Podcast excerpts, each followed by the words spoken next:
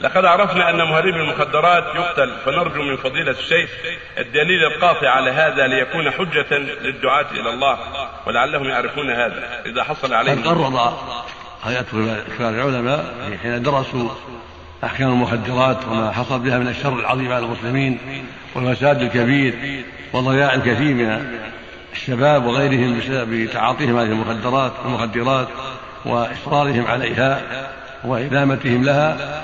ونظروا في كلام أهل العلم وتقرر من ذلك أن الذي يهربها من هنا إلى هنا يجب أن يقتل لفساده في الأرض لأنه من باب الفساد في الأرض ولأنه أيضا أشد من المحاربة.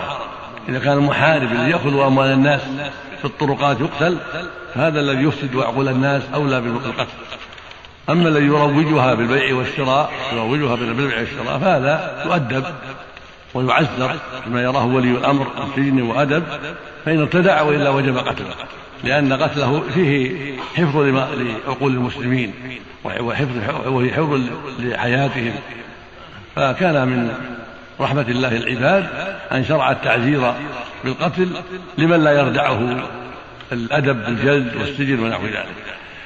وهذا وجه ما صدر من الحكم في ذلك لأنه من الفساد في الأرض ولأنه أشد من المحاربة التي هي أخذ الأموال بغير حق في الطرقات ونحوها أو في البلاد بالقوة. فإذا كان الذي يأخذ أموال الناس أو يخيف الطرق يقتل أو يصلب أو تقطع يده ورجله فالذي يفسد عقول الناس ويهرب ما يضر عقولهم ويفسد عليهم دينهم ودنياهم أولى بهذه العقوبة. نسأل الله العافية.